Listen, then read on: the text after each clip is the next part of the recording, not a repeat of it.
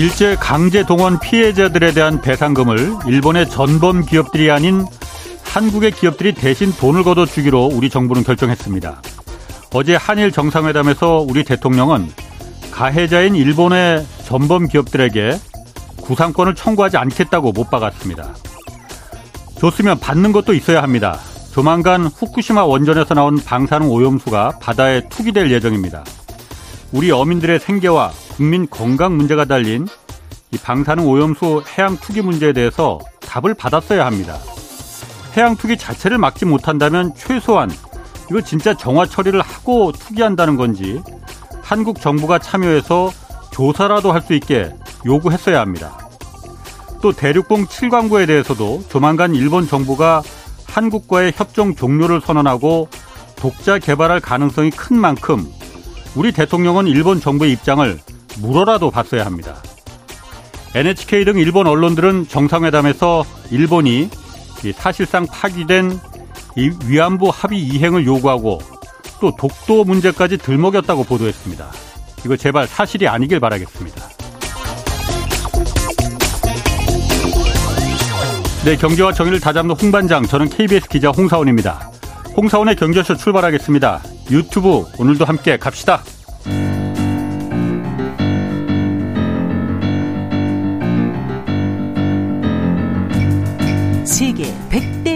경제학자 가짜 경제 뉴스 감별사 가슴이 뜨거운 경제학자 건국대 최백은 교수의 이게 경제다.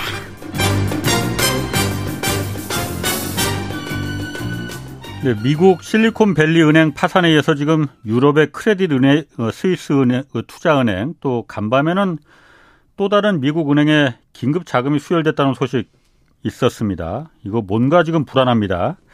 최백은 건국대 경제학과 교수 나오셨습니다. 안녕하세요. 네, 안녕하세요. 예. 뉴스가 많습니다. 뭐 예. 하여튼 미국 그 퍼스트 리퍼블릭 은행 예. 이게 14위 규모의 은행이라는데 예. 지금 여기에다가 미국 11개 대형 은행들이 300억 달러 갑자기 자금을 수혈하기로 했다고 해요. 예. 이게 지금 은행들한테 무슨 일이 벌어지고 있는 겁니까, 지금? 지금 이제 은행들 같은 경우는 그, 어, 이제 기본적으로 예금을 유치를 하고 예. 대출을 하고 이제 이런 업무를 하는 거잖아요. 예. 근데 이제 예금 인출이 생길 때 예. 생길 때 자기들이 그러니까 예상했던 것보다 이제 예금 인출이 많이 생길 때 그거를 방어하려면은 자기들이 보유하고 있는 자산을 매각을 하는 예. 수밖에 없어요. 그렇죠. 예. 그래서 이제 은행들은 그러니까 팔 수 있는 자산도 갖고 있고 음. 만기까지 보유하고 있는 자산도 있고 그러는데 예.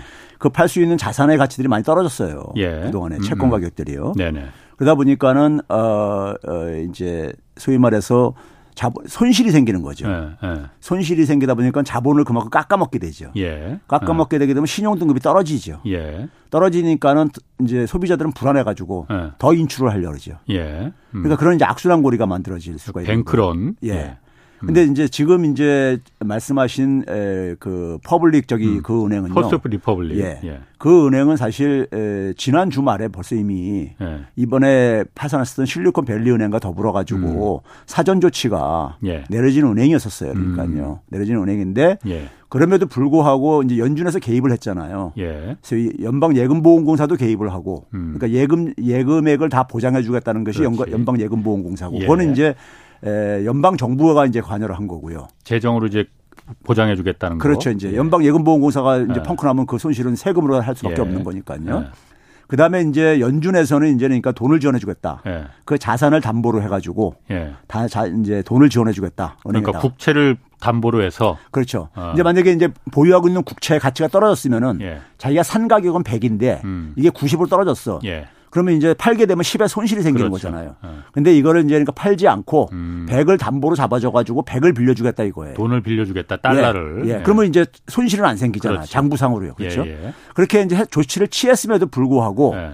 사람들이 못 믿는 거죠. 불안 아니 불안한 거죠. 예. 그러니까 불안할 것 같아요. 예. 그렇죠. 사람 저도 불안 미국 사람이라면 저도 일단 돈 뺄 것 같아요. 그렇죠. 불안하죠. 네. 그러니까 이게 그래서 이제 흔히 말해서 영어로 이제 confidence에 이제 이게 문제가 생겼다 이제 이런 네. 얘기를 하고 그러거든요. 네. 자신감이 이제 어쨌든 간에 네. 이게가 됐다는데 그러다 보니까 그래도 돈이 자꾸만 인출되는 거예요. 네. 인출되는 가지고 그걸 어디로 가겠습니까요?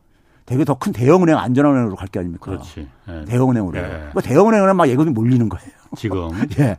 어. 그러니까 이제 뭐냐면 대형은행에 있는 돈을 그러니까 거기다가 이제 지원을 해주겠다 이거 예금을 하겠다 이거죠. 그게 망하면 안 되는 겁니까? First Republic 뭐 이 은행이 SVB는 예. 파산을 했잖아요. 예. First Republic은 망하면 안 되는 거예요, 그러면은? 근데 이제 그거를 이제 그러니까 SVB도 한번 봐보세요. 아. SVB도 예금자들의 예금액은 전액 보장해 줬잖아요. 예. 보장해 준다 그랬잖아요. 예. 사실 그것도 문제가 있는 거지만 하여간 보장해 준다 그랬잖아요. 예. 그럼 이제 누가 이제 그러니까는 손실을 본 거냐면 주주들이 손실을 보는 거죠. 그렇죠. 주주들이. 예, 예. 그러니까 사실 이제 SVB처럼 예.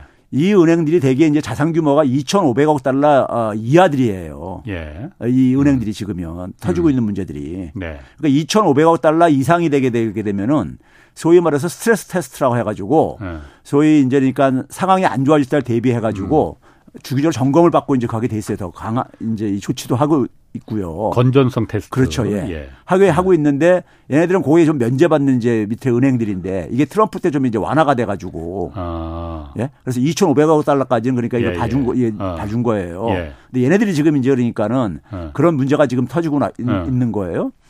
그러다 보니까 이제 이 은행들은 일부에서는 뭐냐면은 미국은 이제 기본적으로 어, 그 대형은행들, 네. 대형은행들이 파산하게 되면 시스템에 이기가 생기니까 시스템 음. 자체가 이제 망가지고 그러니까 붕괴돼 버리니까 예. 우리 2008년 때처럼요. 금융위기 때처럼 예. 리만이 그, 망했듯이. 예. 그렇기 때문에 대형은행이 파기하게 되면 되게 구제를 이제 예. 들어갑니다. 예. 금융 시스템 자체가 망가지니까요. 예. 근데 그 밑에 있는 시스템에 영향이 없는 은행들이 그 됐을 때는 어. 그냥 파산 처리하는 게 되게 일반적이었었어요. 뭐 1년에 한 25개 정도는 매년 망한다면서요. 그렇죠. 그 은행들도. 그러니까 그게 어. 그게 그렇게 해야 하는 게 어. 시장에 도움되는 측면도 있거든요. 음. 예. 도덕적 해이가 안, 빠, 안 빠지고 이런 어. 것도 있거든요. 예. 그래서 사실은 이 은행들은 예. 스트레스 테스트를 안 했다는 얘기는 그냥 파산시키겠다는 거였었던 거예요. 어허. 근데 파산을 사실상 안 시킨 거죠. 예. 어떻게 보면은요. 예. 납세자들 세금을 납세자들의 음. 저거는 다 보장해 줬으니까. 예. 그렇죠? 그리고 나머지 두 은행 지금 그러니까 얘기했던 에, 지금 이제 그 말씀하신 이제 그러니까 First Republic. First Republic하고 네. 그다음에 이제 또 하나가 있죠. 또 하나가 이제 그 Signature라는 Signature라고 네. 이제 뉴욕에 있는 은행이 예. 었고 이 두 개는 이제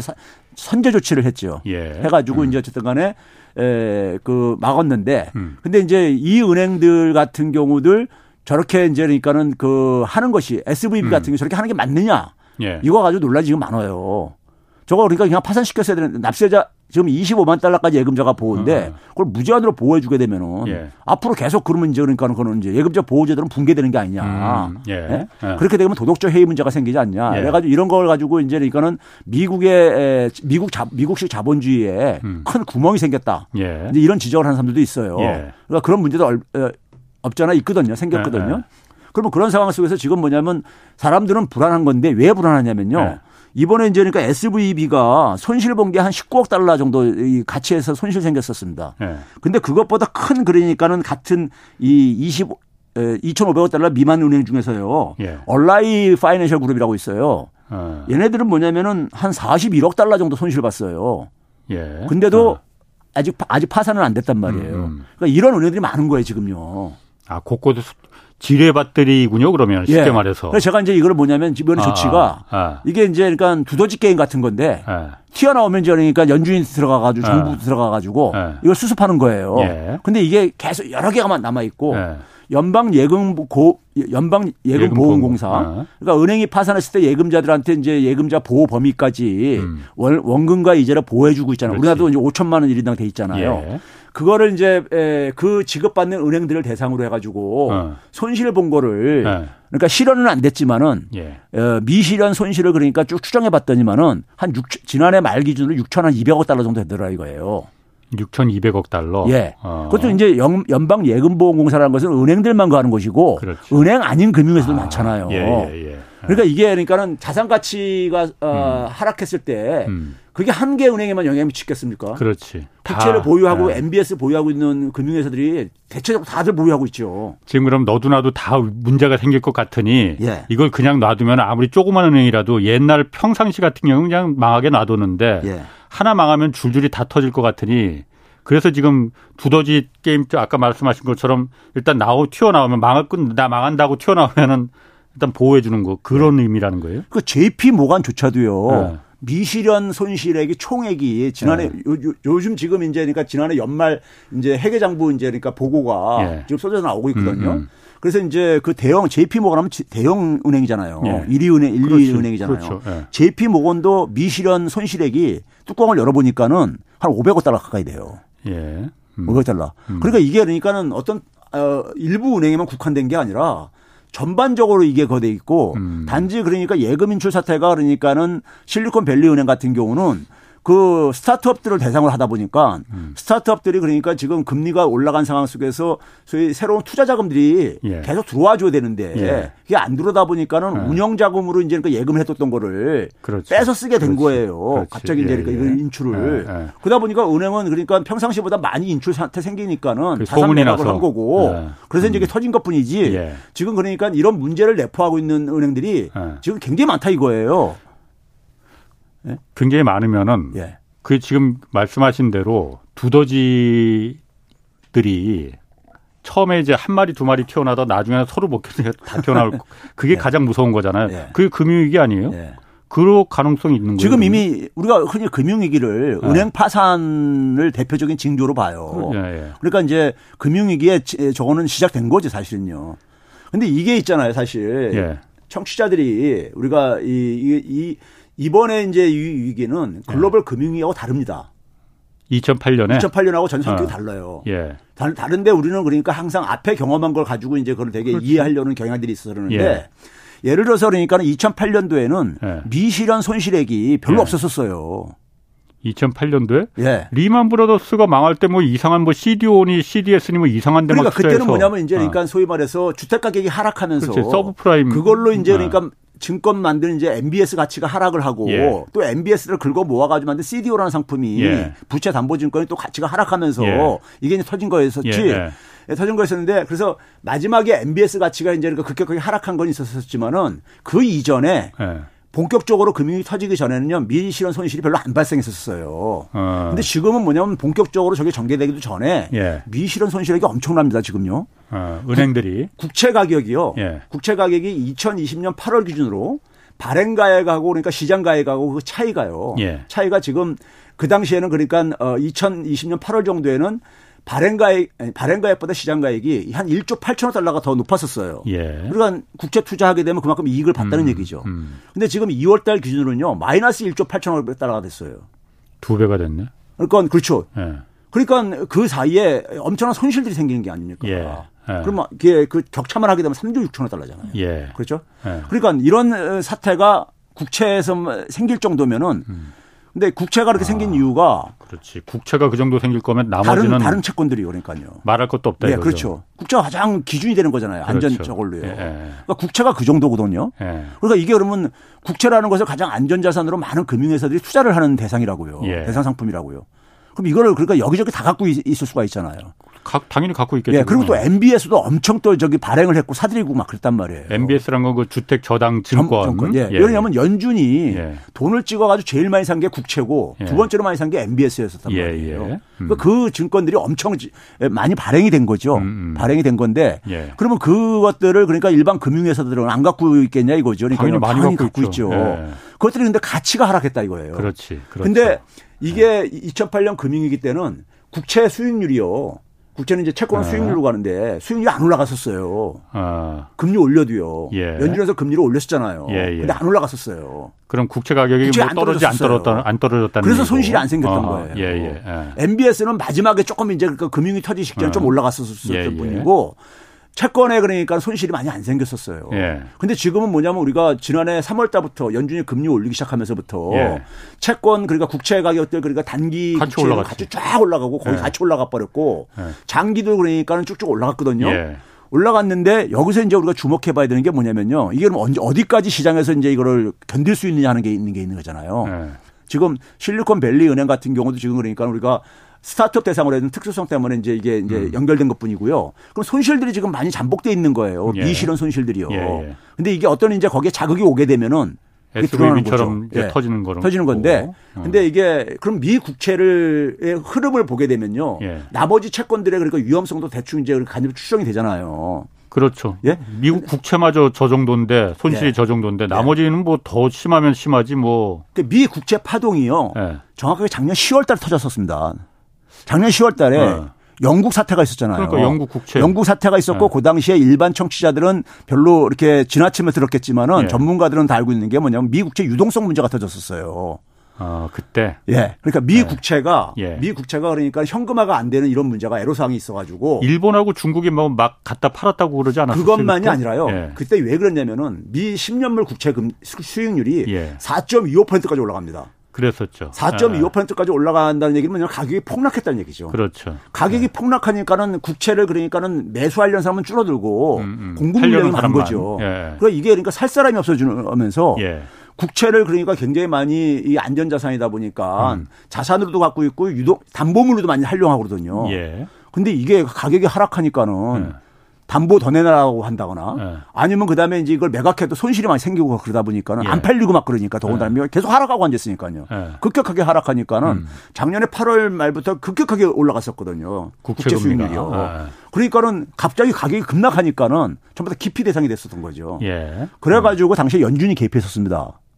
개입해서 진정시킨 거예요. 음. 그래서 11월 이후부터 우리나라도 그러니까는 12월 달에 환율 시장이 안정됐던 이유가 예. 달러 가치가 안정되어지면서 달러 가치 안정됐던 이유가 뭐냐면 미 국채 금리가 하락해서 그런 거예요. 아. 미 국채 금리를 떨어뜨렸던 거예요. 미 국채 금리가 떨어졌다는 건 미국 국채 가격이 그만큼 가치가 높아졌다는 얘기죠. 얘기니까. 네. 그래서 이제 달러가 그렇지. 달러 가치가 네. 그만큼 높아졌다는 얘기.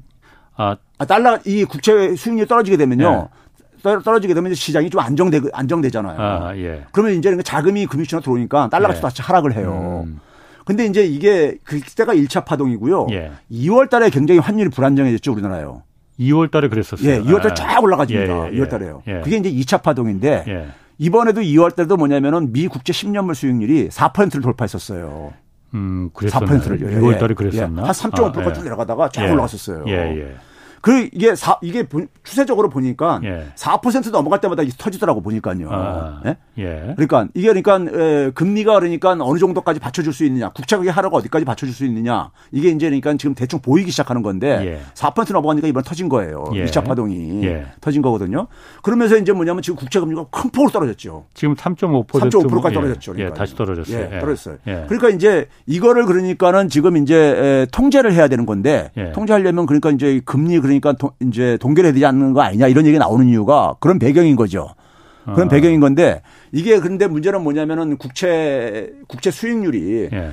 국채 수익률을 그러니까 지금 그 금리가 계속 올라간다거나 예. 어, 연준이 그러니까 계속해서 뭐 고용 좋고 그래가지고 금리를 음. 올릴 수밖에 없는 상황이 지속된다면은 다시 예. 또 발작을 일으킬 수가 있고 음. 지금 3.5%가 떨어졌어도 예. 손실은 여전히 그래도 꽤 있어요. 어, 왜냐하면 과거보다는 굉장히 높아진 거 여전히 높은 거니까요. 옛날에 비쌀 때 국채를 사 모았었으니까. 예. 예. 그래서 이제 그 부분이 그 손실액이 우리가 알고 있는 거 이상으로 굉장히 많다 이거예요. 많기 때문에 음. 자금이 갑자기 그러니까 어디서 갑작스러운 유출이 생기게 되면은 예. 이거 이제 그러니까 불 이제 이 저기 저 화약에다가 불질 예. 불지피지는 거나 불 붙는 거랑 똑같다 이겁니다. 음. 예. 아니 그러면은 아까 그 최 교수님이 2008년 그때 금융위기 때 하고 지금하고 좀 다르다고 했잖아요. 예.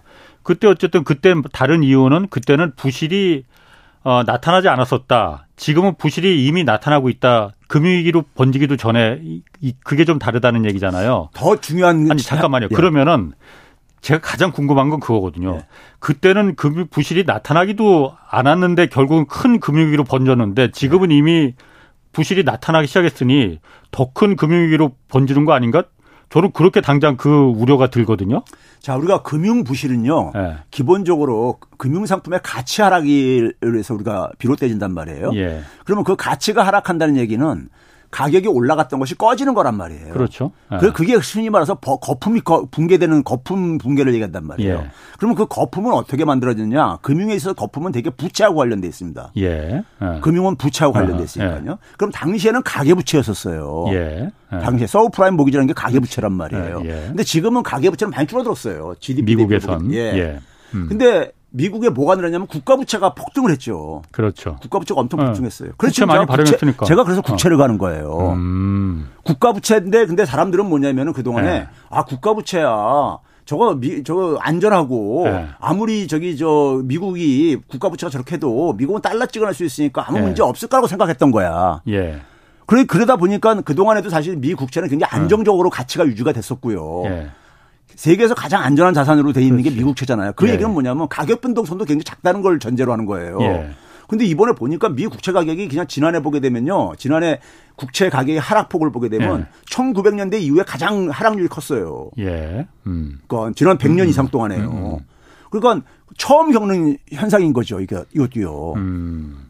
교과서에서 그러니까 가장 안전자산의 기준으로 삼는 그렇지. 상품이 예. 이게 그러니까 큰 폭으로 하락을 한 거예요. 엄청나게 예. 아. 하락을 한 거예요. 물론 다른 채권들도 지금 문제가 더 크겠지만은 예. 국, 가장 안전한 얘기하는 거죠. 아, 상징적인 국채마저도 예. 국채가 흔들리니까. 아니 그러면은 어쨌든 국채를 이렇게 미국이 많이 발행한 이유는 코로나 때 너도나도 어려우니까는 국가가 개인들이 빚을 지는 대신에 2008년 때 개인들이 빚을 져서 그게 크게 문제가. 됐었으니 그렇죠.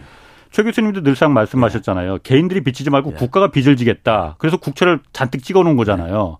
그럼 그게 결국은 잘못됐다는 얘기였다는 거예요, 그러면은? 자, 근데 우리가 국채를, 어. 국채를 발행을 하게 되면은 음. 정부가 어쨌든 간에 자금을 시장에서 조달을 하는 거잖아요. 그렇죠. 네. 그럼 조달 비용에 상승 압력을 줄 수밖에 없다고요. 예. 그러니까 금리 상승 압력이 올 수밖에 없는 거예요. 음. 더군다나 뭐냐면은 이번에 이제 인플레이션까지 유발됐잖아요. 예.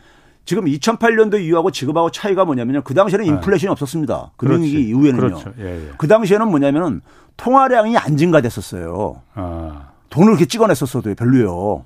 은행에만 머물고 있고 예, 돈이 안 돌아서 시중으로 돌아가지 않았지. 떨어졌, 예, 떨어졌기 예, 때문에 그걸 굉장히 아. 삭, 상세를 해버렸었어요. 예. 근데 이번에는 이번에는 예. 특히 보게 되면 이제 그러니까 우리가 협의의 통화량을 쓰는 M1이 급, 급등을 했었거든요. 예. 그게 왜 그러냐면은 이번에는 돈 찍어가지고 가게들한테 직접 줬잖아요. 어, 지갑에 그냥 예, 꽂아놔줬잖아요. 예. 그러니까 이제 그게 이제 그런데다가 예. 거기다가 인플레이션이 이번에는 그러니까 우리가 공급망 충격이라든가 음. 전쟁 때문에 생긴 거잖아요. 예, 비경제적인 요인이잖아요.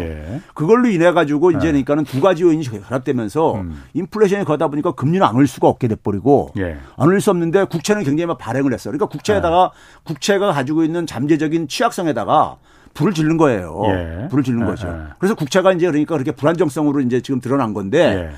문제는 그러면 이제 이 국채를 예. 미국은 그동안에 경험적으로 볼 때 별로 안전하다고 자기들도 생각한 거죠. 그렇죠. 별로 이게 문제가 없을 거라고. 국채가 무너지면 근데, 미국이 무너지는 건데. 그렇죠.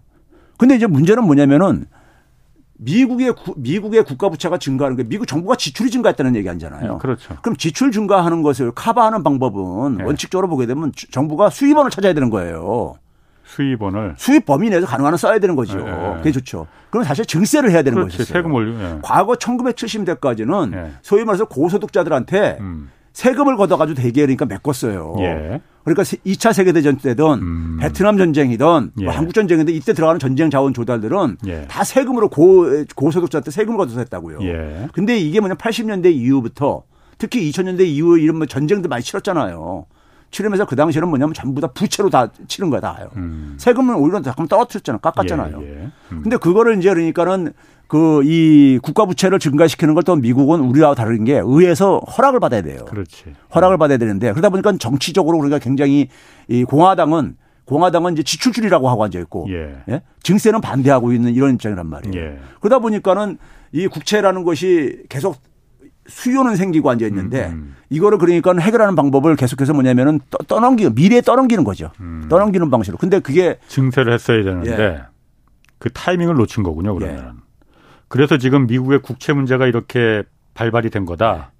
그러면 사실 국채 미국의 국채라는 게 달러 패권하고도 직접적인 연관이 있는 거잖아요. 예. 사실 미국의 연방 준비 제도가 물가를 잡는 것도 가장 중요하고 어, 경기를 그 살리는 것도 중요하지만 가장 첫 번째는 첫 번째 목적은 달러의 그 기득권을 달러의 패권을 갖다 지키는 게 가장 첫 번째 목적 아니에요. 그렇죠. 그럼 국채가 무너지는 것만은 다른 건 다 산수갑산을 가더라도 이것만은 무조건 지킬 거 아니에요? 그렇죠. 지금 그러니까 그 미국은 미국의 힘이라는 것은 사실 달러의 힘에서 나오는 거란 말이에요. 예. 달러에서 나오는 힘에서 나오는 거고 미국의 군사력도 달러의 힘이 있기 때문에 가능한 그렇죠. 거고 예. 그런 거잖아요. 그래서 지금 이제 미국이 저는 직면하고 있는 문제가 예. 미국의 소위 말해서 정치 엘리트들의 목표 함수는요. 예. 패권 유지잖아요. 그렇죠. 예. 패권 유지가 되지만이 달러 힘도 유지가 되는 거거든요. 예. 그래서 월가도 같이 거기에 저 합류하는 거예요. 예. 언론도 거기에 동조를 해주는 거고요. 국가 이익을 위해서요. 그러면 이제 미국은 그러니까 이게 그동안의 금융위기랑 네. 팬데믹 겹치면서 예. 엄청나게 국가 부채를 증가시켰단 말이에요. 음. 이걸 증세로 안 하고 어쨌든 간에 계속해서 예. 채무로 했단 말이에요. 예. 하는 가운데 속에서 이제 뭐냐면 이런 문제가 생기다 보니까는 생기면서 그러니까는 국가가 동원할 수 있는 예. 주 국채 발행이 지금 계속 어려워지고 있는 거예요. 예. 미국도요. 예. 금리는 금리는 과거처럼 굉장히 낮아지지 않고 음. 그러니까 세금 이자도 굉장히 많이 나가는 거예요. 이자도요. 예. 예. 이자 비용도 국채 아. 절대액에서 이게 증가하다 보니까. 예. 그러니까 이제 압박이 자꾸만 오는 거죠. 예. 그러니까 미국이 지금 뭐냐면은 미국 정부가 자기들이 그러니까 미국의 힘을 유지할 수 있는 어, 자원, 즉 달러를 동원할 능력이 좀 계속 약화되고 있는 거예요, 지금요. 음. 그러다 보니까는 뭐냐면 소위 말해서 미국의 바이든 행정부의 전략이 뭡니까요? friend-shoring이라고 하잖아요. 아. 그래서 그게 뭐냐면 우방한테 떠넘기는 거예요. 아, 그 예. 비용을요. 아. 자기들이 혼자 힘으로 안 되니까 지금 예, 예. 음. 국가 전략으로요. 음. 그러면은 그 뭐 그 그, 그것도 뭐 전략이 될 수 있겠지만 그거를 지금 맞을 수 있는 상황은 아닌 것 같고 예. 미국이 그럼 어쨌든 이 그 과도한 국가 부, 그 채권을 국채를 발행한 것 때문에 이 문제가 이제 예. 두더지 은행들이 이제 튀어나오기 시작했는데 이거를 그럼 막을 수 있는 근본적 어떻게 해결해야 됩니까? 그럼 미국 정부가 이걸? 미국 정부가 이거 해결하는 거는요. 네. 지금 세금 걷는 거? 지금 저는 저는 어. 세금을 걷어야 된다고 생각을 해요. 증세를 더. 네, 근데 그거 그거 미국이 우리가 흔히 말해서 과거에 70대까지 가능했던 거는요. 어. 70대까지는 미국 미국이 산업 자본이 중심이었었습니다. 예. 경제에 있었어요. 예, 예. 그렇지. 80년대 이후는 금융 자본이 되버렸어요. 예. 금융 자본이 속성상으로 보면 더 탐욕적입니다. 당연히 그렇죠. 탐욕적이에요. 아, 아. 세금 내기 싫어해요. 예. 수익 수익률을 높이기 위해서. 예. 그래서 그 소위 말해서 미국이 80대 이후부터 그러다 보니까는 네. 소위 말해서 노블리스 오블리제 이런 게 없어진 거예요. 예. 공동체적 책임 이런 것들이 음. 약화된 거야.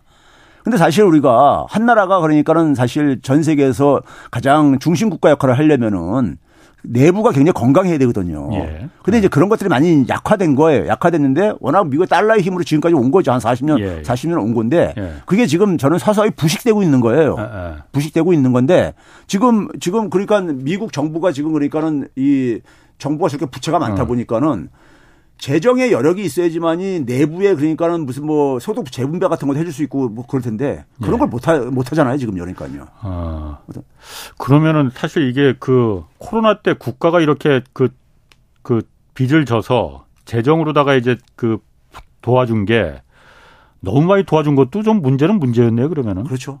아, 예. 좀 너무 과도하게 도와준. 예. 아, 그 그리고 재정을 저는, 풀었다. 저는 그러니까 이게 미국이 예. 많은 전략적으로 사고를 하고는 있지만은 예. 우크라이나 전쟁으로 인해 가지고 미국이 굉장히 음. 많이 이득을 봤다 그러잖아요. 예, 예. 근데 미국도 그러니까는 이걸로 가지고 인플레이션을 어쨌든 유발시켰잖아요. 그렇죠. 예. 그러니까 자기 발등 찍은 측면이 있어요. 예. 이 인플레이션으로 인해 가지고 인플레이션으로 가지고 금리가 굉장히 높게 지금 형성되고 있잖아요. 예. 그게 자기 발등 찍은 것도 있는 거예요. 예. 그러면 그 어쨌든 해결이 중요한데 말씀하신 대로 이제 그 부자들한테 세금 더 많이 걷어서 이걸 갖다 해결하는 거 그거는 뭐 거의 힘들다고 봐요. 먼, 먼 정말 쉽지도 않고 뭐 예. 아주 먼 얘기고 예. 당장 지금 은행들이 지금 막 두더지처럼 나오기 시작했는데 예. 그럼 이거 당장 해결할 수 있는 방법이 딱히 없으면은 그러다 보니까 은행들의 문제가 게. 지금 막 터지는 거예요. 그러면. 예. 그러니까 그러니까 지금 뭐냐면 연준이 하는 게 돈돈 예. 돈 찍어서 다시 지원해 주는데 문제는 지금 그러니까 양적 긴축으로 지금 작년 6월 달부터 돌아섰는데 예. 다시 이거 만약 돈 풀게 되면은 예. 이거 이거 엉망진창이 되는 거라고요. 예. 그렇잖아요. 예. 엉망진창이 되는 거잖아요. 그리고 더군다나 이제 금리 인상도 막 주저주저 하게 되고 그러면은 인플레는 안 잡았는데 아직. 예. 그럼 이게 엉망진창이 되는 거라고요. 예. 그래서 일부에서는 이러다가 스태그플레이션 온다. 어. 이런 얘기 하는 거예요. 예. 그리고 지금 뭐냐면은 이번에 물가를 잡, 잡는다 하더라도 예. 앞으로 물가는 그러니까 과거 그러니까 이 금융위기 이후의 물가 그런 저 물가는 예. 그런 시대는 이제 기대하지 말라는 게 이제 일반적인 저 여론들이거든요. 금융위기 이전의 저물가 시대는 금융위, 금융위기 네. 이후에 이제 그러니까 우리 저물가 네. 소위 말해서 2% 목표치는 예, 예, 예. 이건 이제 그러니까 더 이상 없다. 그런 시대는 없다 이제. 그러면은 2%보다 높은 4% 5%가 이렇게 뉴노말이다. 그러면은 그렇죠. 물가가 왜 이렇게 높아 높아지냐면은 예. 되게 이제 그 학계에서 얘기하는 거는 의견차가 약간 일부 있음에도 불구하고 공통된 게 뭐냐면요. 재정 지출이 계속 증가한다 이거예요. 예.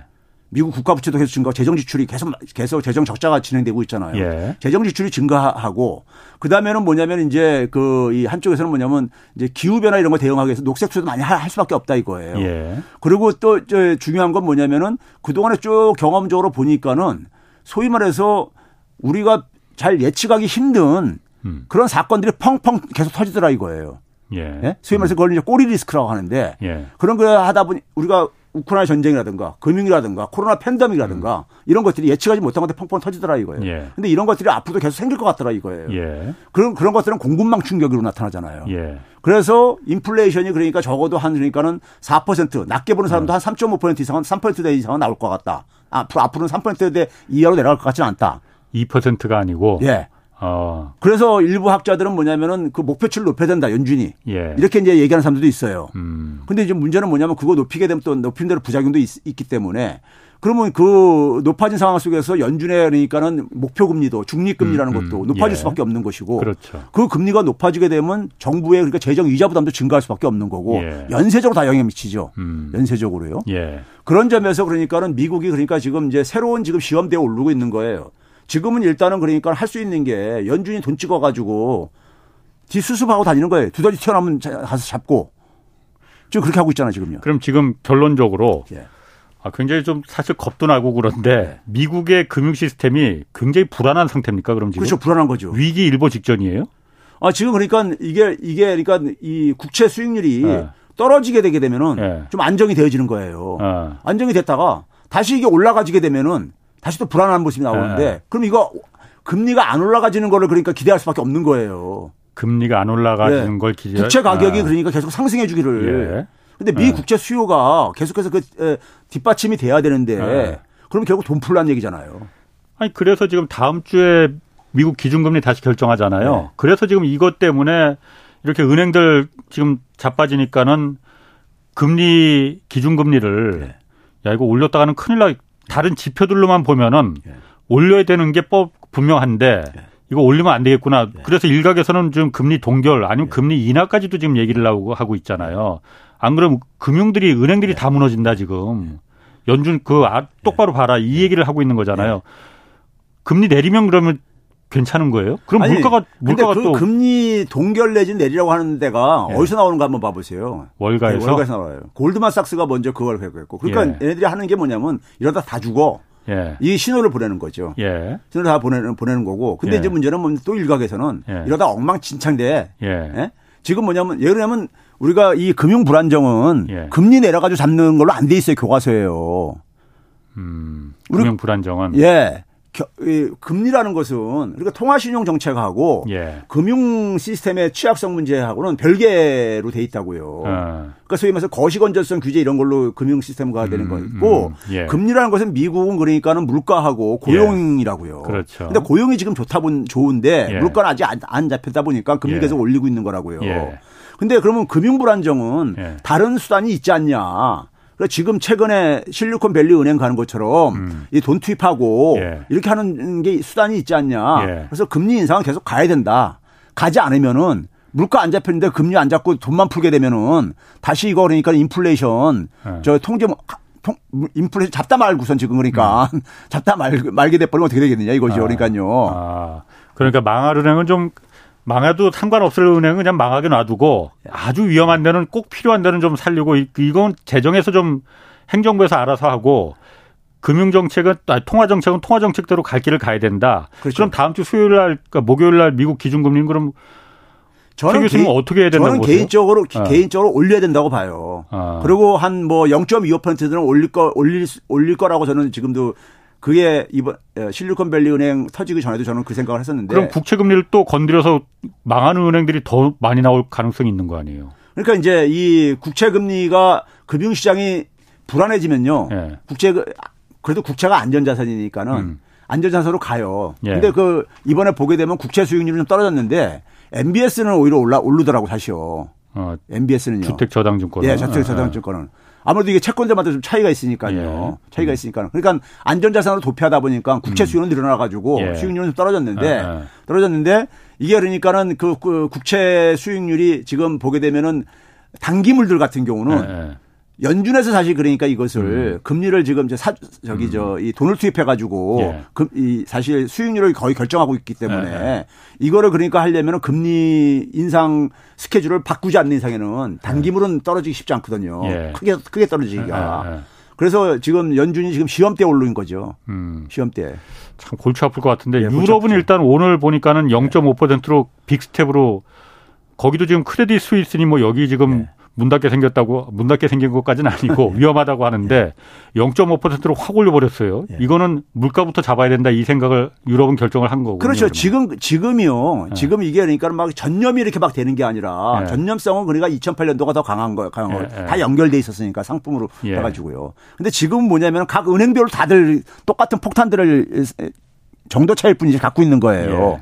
그러니까 그거 터지면 가서 그러니까 중앙은행이 돈 찍어가지고 가서 덮, 덮겠다 이거예요. 그러니까요. 덮을 여력이 있다 이거예요. 예. 그 이번에 그러니까 크레딧 스위스도 스위스은행이 돈 투입해서 음. 덮잖아요. 그렇지. 똑같은 방식이에요. 그러니까요. 아. 이게 두더지 게임이라니까 지금요. 제가 그냥 그 일반 경제학자가 아닌 예. 제가 그러니까 기자적인 시각에서 봤을 때는 예. 만약에 다음 주에 미국이 기준금리를 아 지금 은행들 무너 그저 진정시키기 위해서는 우리가 예. 금리 원래는 올려야 되는데 지금 올리면 큰일 나. 예. 그래서 만약 금리를 동결하거나 뭐 내리지 않겠지만은 동결하거나 이런 결정을 하면은 이렇게 생각할 것 같습니다. 야, 미국 은행들 진짜 큰일 났구나. 연방준비제도가 지금 다른 거 와서는 다 올려야 되는 판인데 금리를 올리지 못할 지경에 이른 거 보면은 은행들 큰일 났네. 내 돈 일단 다 빼야겠네. 이 생각이 만약 제가 미국 사람이라면 그 생각이 들 것 같거든요. 그렇죠. 그런 측면도 있죠. 그런 네. 시그널을 줄것 네. 같거든요. 네. 그래서 연방준비제도가 잘 어떤 결정을 내릴지 그게 사실 우리한테도 지금 당장 그 영향을 미치잖아요. 예. 미국이야 뭐 은행들 뭐 문 닫든 어쨌든 한국은 좀 어떻게 되는 건지 한국은 그럼 은행 시스템이나 이런 거는 별 문제 없는 거예요 이번에? 한국도 그래서 예. 그동안에 그냥 저 룰루랄라 하고 있었었죠. 왜 그러냐면은 11월 달부터 예. 11월 달부터 이제 그러니까 강달러가 이렇게 진정이 되면서 예. 그 반사이득을 많이 봤어, 봤잖아요, 우리도요. 그렇죠. 그래서 예. 금융 시스템 우리나라는 좀 이제 시차를 두고 12월 예. 달부터 이제 그러니까 안정 국면으로 전환됐었어요. 예. 환율도 안정을 쭉 되고 그게 1월 음, 음. 달까지 한 두 달 갔죠. 예. 가다가 이제 2월 달에 이렇게 되면서 다시 환율도 올라가고 환율 올라가고 이번에 이제 SVB 딱 터지면서 그래서 그 동안은 이제 그 한국이 잘해서 이게 된 게 아니라 안정된 게 아니라 네. 한국은행이나 금융당국이 잘해서 된 게 아니라 미국이 그러니까 이게 연준이 개입을 해가지고 네. 미 국채 수익률이 그러니까 안정되면서 음, 음. 그리고 달러가 약저 강달러가 꺾이면서 이 반사이득을 이제 본 거란 말이에요. 이번에 예, 한 어. 12월 달부터 1월 달까지 예, 가요. 예. 한국에서 하고 하고는 아무 상관없는 거였었어요. 예, 예. 근데 이제 2월 달 다시 불안해진 것도 예. 미국의 국채물이 다시 불안해지다 보니까 예. 또 그게 이제 유탄을 맞은 거란 말이에요. 그러다가 이제 SVB 딱 터지니까는 한국은행 다 괜찮다고 하다가 지금 은행들 그러니까 자기 자본 저기 저 점검하겠다고 지금 이렇게 나오고 앉았잖아요. 그게 뭐냐면은 그러면 지금 그 은행이 자기 자본 더 충원하고 그렇게 되면은 예. 뭐 되는 겁니까? 그동안에 은행들 동원해 가지고 지원해 주라 했잖아요. 저기 저 증권회사나 이런 데들 그러니까 이 저기 회사채 발행 안 되고 이런 것들이요. 아, 예, 예. 근데 그, 그 그러면 이제 그 지원 못 하죠. 예. 예? 그런 거 지원 은행 은행들 그 지원을 등 떠밀지 못하게 되죠. 음, 근데 자기 자본금을 그 돈으로 다 자기 자본금을 더 충실히 쌓아놔라 하는 그렇죠. 거니까. 아 그리고 예. 이제 뭐냐면 지금 근데 우리가 PF 사업은 예. 여전히 지금 그러니까 우리가 지금 불안 요소로 남아 있잖아요. 예. 진행형이잖아요. 예. 그러니까 그런 점에서 그러니까는 지금 은행 은행의 건전성도 그래야 되겠고. 예. 은행한테 그러니까 그런 부분들도 또 지원을 또 이제 역할도 그또 그다음에 또 요구를 하고 앉아 있고. 예. 근데 이게 그러니까 우리는 저는 실물 경제도 그렇고 금융도 그렇고요. 지금 천수답 시기예요. 천수답식으로 운영하고 있는 거야. 그러니까 바깥의 환경이 예. 좋아지기만을 지금 기다리고 있는 기, 대하는 거예요. 요행수를 바란다. 그렇죠. 거예요? 예. 예. 근데 이번에 어쨌든 그러면은 뭐 천수답이라고 표현하셨지만은 미국의 SVB 그 실리콘밸리 은행이 파산하면서 예. 미국 연준이 기준금리를 이거 원래는 올리려고 했는데 지금 올릴까 말까 지금 이런 거로 봐서는 한국으로서는 그게 좀 맞은 거 아니에요? 선택을 잘한 거 아니에요? 그러면 요 그러니까 운이 따라준 거 아닌가 싶은데. 아 그렇죠. 근데 문제는 네. 뭐냐면은 그 시장의 금리가 네. 하락 안정된 거에서는 요행이 따른 거죠. 예. 근데 문제는 뭐냐면 금융시장이 불안해졌잖아요. 지금 음. 예를 들어서 미국만 하더라도 예. 실리콘밸리 뱅크가 이제 스타트업 대상으로 주로 이제 그러니까 자금 저기 역할 중개 역할을 하는 데인데 예. 이게 지금 미국만 영향 미치는 게 아니라요. 예. 전 세계 스타트업에 영향을 미쳐요. 그렇겠죠. 우리나라도 이미 그러니까 미치고 있어요. 아. 우리나라 스타트업들이 지금 우리가 자금난에 지금 이미 저기 직면하고 있어요. 예. 네? 음. 그게요. 음. 그러면 그 상황 속에서 미국의 은행이 저렇게 가는데 예. 그 미국의 지금 위기를 은행 위기를 가지고 뭐라고 표현하냐면 그래서 confidence 저기 crisis라고 얘기한다고요. 음. 자신감이 그러니까 지금 이, 이걸 이걸 회복시켜 줘야 되는 거예요. 그러니까 예. 심리니까 예. 금융은 특히요. 예. 심리인데 예, 예. 아까 홍 기자님이 이번에 금리를 그러니까 인상을 안 하고 동결해 버리게 음. 되면은 사람들은 그 거꾸로 역으로 더 불안할 수도 있다는 게 예. 바로 그런 그 자신감이 그러니까. 그러니까 는 이게 예. 지금 굉장히 예. 손상이 된 거예요 이번에요. 예. 그리고 이제 사람들이 지금 뭐냐면은 정보가 확산되어져 가면서 예. 이게 지금 그러니까 지금 거론되고 있는 SVB라든가 뭐 Signature라든가 이 몇 개 은행에 국한된 게 아니라 이게 다 이제 알려지기 시작하고 있는 거야 지금요. 그 시작에 불과하다 이거. 예, 이게 그러니까 네. 이 정보들이 막 이제 네. 지금 아까 제가 그랬잖아요. 미국의 지금 지난해 연말 지금 회계 저 저게 지금 이제 3월달 지금 중순 전후로 해서 막 쏟아져 나오고 앉았다고요. 예. 뚜껑을 열어보니까 제가 저도 뚜껑을 열어봤어요. 열어봤더니만요. 음. Bank of America, JP Morgan 이런 것들이요. 이런 애들 수백억 달러씩 손, 미실현 손실들이 미실현 있더라고요. 손실들이. 예. 그 부분이 문제를 일으킬 수도 있을 만한 정도의 규모입니까 그러면은? 수백억 달러라는 게 장난이 아니잖아요. 어. 그것도 그러니까 드러난 것만 그렇지 그러니까 이게, 거기서 이게, 이게, 연계된 거는 이게 아. 이제 그러니까 터지는 거는 뭐냐면은 예. 인출이 그러니까 확 생기게 되면요. 예. 그러면 이걸 어차피 일부러 처분해야 되거든요. 예. 근데 그런 게 아직 안 그렇지. 생기니까 여기는. 아. 음. 근데 아까 제가 그랬잖아요. 실리콘밸리 뱅크 같은 경우는 스타트업들이란 특수한 저걸 하다 보니까는 그렇지. 그리고 예. 또 저기 저 샌프란시스코에 있는 그 은행은 코인을 주로 이제 그 하고 하다 보니까는 예. 그런 이제 가치 하락이 속에서 인출 사태가 일어나다 보니까 예. 거기에 이제 그러니까 이게 불이 붙은 것뿐이고 예. 다른 데는 아직 그러니까 그런 것들에 대해서 이게 드러나지 않았 인출 사태가 안 일어났는데 예. 아까 얘기했듯이 제가 얘기했듯이 그이 사태가 그러니까 진정되지 않고 음. 또 다른 게 또 두더지가 또 튀어나오고 반복해서 그러면은 사람들이 약간 불안감이 증폭된다 이거죠. 음. 불안감이 증폭되게 되면은 자기가 거래하는 은행에 대한 정보를 접하고 했을 때 미실현 손실이 꽤 많다. 이게 알려지게 되게 되면은 네. 불안해서 거기다 가고 싶겠어요. 그렇지. 옮기고 싶고 그러겠죠. 그럼 그 한국 그 다시 한국으로 돌아가서 한국의 은행 시스템은 그러면은 여기처럼 이렇게 망하는 은행이 나오고 이런 정도는 그렇게까지 그 될 가능성은 있습니까 없습니까 한국은 지금?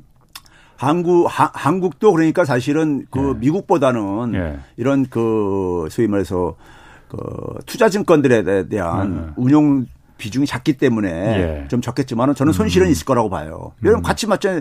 저 채권 가격이 하락한 건 마찬가지니까 금리 예. 올라가면서 아. 올라간 건 마찬가지인데 예. 에, 그 정도는 이제 크, 그렇게 미국은 좀 크진 않다고 저는 보고요. 예. 그게 좀 정보가 공개됐으면 좋겠는데. 예. 에, 그리고 어, 이제 문제는 뭐냐면 근데 에, 미국이 미국 금융이 흔들리면은요. 네. 미국 예, 미국계 자금이 빠져나가잖아요. 미국 금융이 흔들리면은 예, 해외 자금들이 빠져나간다고요. 해외 자금들이 손실도 메꾸고 그래야 되니까. 아 미국의 손실을 메, 꾸기 예. 위해서 아, 지금 우리나라 주식시장에도 어. 많이 빠져나갔잖아요. 예, 최근에 예. 보게 되면요. 아 그럼 그게 지금 미국의 은행 주, 은행들 손실을 메꾸기 위해서 그냥 다른 나라에 있는 외국에 있는 자금들이 다 빠져나가서 미국으로 들어간다. 예, 금융이 불안해. 아. 금융이 불안하니까는. 예. 예. 음. 그렇게 되면은 그 금융이라는 게 우리나라 혼자만 고립적으로 이렇게 독립적으로 작동하는 게 아니기 때문에 예. 영향을 예. 받죠. 예. 그러니까 어, 이 해외에서 어떤 변화가 음. 갔을 때 영향을 받고 예. 그걸 그러니까 이제 우리가 이제 얼마나 이제 방어할 수 있는 능력이 있느냐 이거 이거 가지고 이제 가는 예. 건데 지난해 뭐 그러니까 우리가 이런 금융 사태가 불안해지기 전에도 예. 환율이 굉장히 불안한 점을 보여줬잖아 우리는요. 더군다나 지금 뭐냐면은 뭐 지금도 사실 불안합니다. 그러니까 뭐 무역 적자, 뭐. 경상 적자도 지금 굉장히 심하고 심해지고 예. 있고 가서 더 예. 그러니까 그런 뭐 좀 안전 아, 좀좀 안심할 수 있는 뉴스가 별로 없잖아요. 예. 지금 상황이요. 그러니까 어 국 제가 그래서 아까 천수답이라고 표현했던 것이 국제 금융 시장이 예. 좀 불안해지지 않기만을 지금 이렇게 기 도하고 있는 거라고요. 예. 그럼 다음 주에 미국이 기준금리를 0.25% 포인트라도 올리면은 예. 뭐 한국하고 이제 미국하고 이제 기준금리 차이도 꽤 벌어지잖아요. 한 1.5% 포인트 차로 벌어지잖아요. 그러면은 어 우리가 달러가 아까 말씀하신 대로 무역 수지 경상 수지까지 지금 적자로 돌아섰는데 그럼 이게 말씀하신 대로 미국 은행들도 지금 부실하기 때문에 외국에 있는 자금들이 다 빠져나가서 미국으로 못 쏠릴 수 있는 그 가능성이 있는 시기인데 더군다나 기준금리 차이까지도 이렇게 벌어지면은 더 빠져나갈 가능성이 더 크겠네 그러면은요. 그러니까요. 국, 제 금융 시장이 예. 불안하면은 예. 상당히 일시적으로 유출 확 생길 수도 있어요. 예. 근데 국제 금융 시장이 안정되게 되면 그런 이제 갑작스러운 유출은 예. 그렇게 거기 안 생기죠. 예. 안 생, 안 음, 생기는데 왜 그러냐면 금융시장이 안정된다는 얘기는 돈들이 예. 풀리는 걸로 의미하는 거기 때문에 예. 풀리게 되게 되면 그러니까 상대적으로 그러니까는 변동성이 큰 시장에들 많이 자금이 빨리 들어오거든요. 예. 우리나라 같은 경우 상대적으로 혜택을 본 이유가 음. 12월 1월 달에 그, 예. 그거였었습니다. 음. 그러니까 제가 아까부터 계속 얘기하는 게 우리나라는 국제 금융 시장의 종속 변수다. 이렇게. 근데 국제 금융 시장이 음. 만약에 급격하게 나빠지게 되면은 제일 타격을 받을 수 있는 나라가 저는 한국이라고 봐요. 음. 예. 그럼 우리는 지금 그럼 지금 해야 될 일은 뭡니까 그러면은? 그런 상황이 발생하지 않게 하려면은 지금 지금 가려면 사실은 그러니까 우리도 우리도 선택을 해야 되는 거예요. 예. 금리 차이가 지금 너무 많이 벌어졌잖아요. 예. 금리 지난해 여름만 해도 0.25 벌어지 정도뿐이 안 됐었어요. 음. 근데 지금 우리 3.5고 예. 여기 이번에 올리게 되면 5%까지 가면 1.5가 나잖아요. 예. 네? 그러니까 너무 많이 벌어져 버렸어요. 예. 근데 이거를 그러니까 그렇다고 해서 나중에 문제가 좀 심각해질 것 같아서 갑자기 올릴 수는 없잖아요. 그러니까 미국과의 막, 금리 차이가 너무 많이 벌어지는 걸 예. 막아야 그걸, 된다. 그걸 추격을 그러니까 1% 포인트 갑자기 올릴 수는 없잖아요. 예. 한 번에요. 격차 줄인다고. 그러면 그 충격이 가니까 그러니까 지금 왜 못 올리는 거냐고요. 실물 경제하고 가계 부채 때문에 못 올리는 거 못 올리고 있는 거잖아요. 그렇죠. 예. 그 어. 대가를 지금 치르고 있는 거예요. 예. 근데 이게 이제 그러니까는 아까 얘기했듯이 국제 금융 시장이 제발 좀 그러니까 이제 어떤 사고가 안 일어나기만을 기도하고 있는 이런 방식이라고요, 지금. 예. 그럼 금리 한국의 기준금리도 4월 달에 이제 4월 달에나 뭐 그 결정이 되는데 그렇죠. 미국은 이제 다음 주에 당장 결정이 되고 예. 4월 달에는 그러면은 미국이 이번에 0.25라도 올리면은 한국은 무조건 올려야겠군요. 따라서. 지금 유럽이 지금 ECB가 3.5까지 올라갔잖아요. 그러니까 어, 오늘 0.5% 예. 포인트 갑자기 확 올렸어요. 3.5, 3.5 올렸죠. 예. 아니 0.5가 아니라 그동안도 계속해서 한 0.7 두 번 올리다가 예. 0.5 두 번 올린 거예요. 이번엔 그래도 저기 은행들 막 이러니까는 그렇게까지 못 올릴 거다 했는데 예. 과감하게 올렸어요, 그냥. 아, 왜 그러냐면 저기 저 그 물가 잡아야 되니까. 예. 물가 잡아야 되니까 올린 올린 건데. 예. 근데 그러니까 우리 우리 같은 경우도 우리 같은 경우 저는 2월 달에 실수했다고 저는 보는 거예요. 2월에 동결시킨 거. 예. 그러니까 그때 이제 뭐냐면 시장이 좀 많이 시, 장 금리가 안정됐을 때 올려 올리게 되면은 우리가 지난해는 오히려 그러니까는 금리를 금리를 우리가 그러니까 좀 이렇게 올리더라도 시장 금리가 굉장히 빠른 속도로 올라갔었어요. 예. 예? 우리 이제 정책을 잘못 운영해가지고 아. 뭐 김리사 사태라든지 이런 것들 있었어가지고요. 예. 근데 이제 지금은 이제 그러니까 그런 것들이 좀 죽었기 때문에 음. 시장 금리가 많이 해도 진정이 됐어요. 음. 예? 예. 그러면 이럴 이럴 때는 그러니까는 기준금리 좀 올려놔줘도 예. 상관없거든요. 예. 예? 시장 금리가 예. 크게 안 올라가기 때문에. 예. 그러니까 2월달에 올렸어야 되는데 2월달에 저는 동결한 게 큰 실수라고 봐요. 음. 그때 선제적으로 먼저 좀 올렸어야 된다. 선제적으로가 아니라 올릴 요인은 계속 있었죠. 물가가 지금 안 잡혔잖아요. 물가는 안 잡혔지만은 사실 부동산 문제도 있고 가계부채 문제도 있고. 근데요, 예. 우리 분명히 합시다. 지난 시간에도 제가 얘기했지만 예. 한국은행 법에 보게 되면요, 예. 금융 안정 문제는 금융안정 문제를 금리로 하라, 하라고 안 돼 있어요. 음. 한국은행은 그렇지. 물가만 네. 그러니까 저기 금리가 고려해야 되는데 예. 아, 그래도 한국은행이 뭐 그래도 같이 다 한국 내에 있는 은행인데 그걸 완전히 그냥 고려를 안 할 수는 또 아니, 한국은행이 금리 내릴 때요. 네. 내릴 때 그러니까는 부동산 가격이 막 오르고 그래도 금리 네. 내렸었어요. 어. 예? 그때 안 봐요. 그때는요. 예. 음. 왜냐하면 그 당시 그러면서 뭐라 그러냐면 그때는 그건 자산 건전성 문제 규제를 해야 될 문제다. 예. 이런 얘기 한다고요. 금융인의 음. 살 일이다 이렇게 말해요. 아. 그러니까 다음 한국은행도 지금 고심이 매우 깊겠군요. 그렇죠. 이게 부동산 문제도 걸려 있고 사실 지금 아 어, 정부에서 이제 부동산 문제 이제 대출 규제도 다 푸니까 네. 시중 은행들 이제 금리도 계속 금감원장이 돌아다니면서 지금 어 은행들마다 돌아다니면서 시중 그 은행들 금리를 그 내리고 있잖아요. 대출 금리. 그것도 이제 부동산이 주 요인 중에 하나 아닌가 싶은데 제가 2월 달에 실수했다고 하는 게요. 예. 우리가 이제 그 신규 주택담보대출 때 코픽스라고 이제 우리가 많이 하려고 하는 거 있잖아요. 예, 예. 그게 예. 그게 그것도 그러니까 지난 금융시장 안정되는 동안에 예. 혜택을 본 게 꺾였었다고요. 예. 한국은행이 그러니까 금리를 안 내렸는데도 불구하고 꺾였었다고요. 예. 그러니까 그럴 때 그러니까 한국은행이 예. 좀 그러니까 이거를 이 국제 금리하고 격차를 예. 좀 축소를 시켜놨어야 되는 거죠. 음, 음. 이게 압력을 그러니까 별로 안 줄때 예. 시장 금리에 그러니까는 상향 압력을 덜 미칠 때 아. 했었어야 되는 거죠. 예.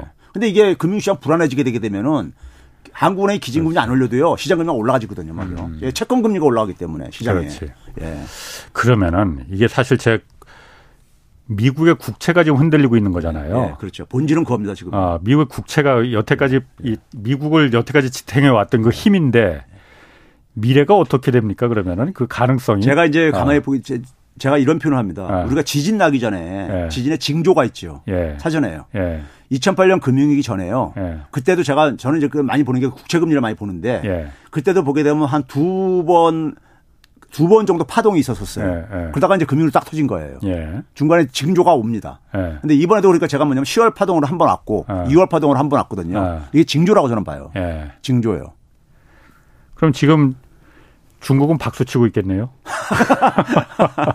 중국은 많이 국채 처분하더라고요. 아, 그러니까. 예. 어쨌든 중국은 달러 패권 때문에 워낙 그 피해를 많이 본 국가라고 생각하니까는 네. 어, 지금 상황을 즐기고 있는 거 아닙니까?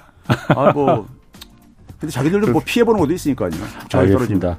아무튼 흥미진진합니다. 앞으로 네. 좀 계속 좀 불안불안한 마음으로 좀 지켜봐야 될 것 같습니다. 지금까지 최백은 건국대 경제학과 교수였습니다. 고맙습니다. 네, 감사합니다. 내일 오전 유튜브 경제쇼 플러스는 어, 세계 전기차 시장 각축전 자세히 좀 살펴보겠습니다. 지금까지 경제와 정의를 다잡는 홍반장 홍사원의 경제쇼였습니다.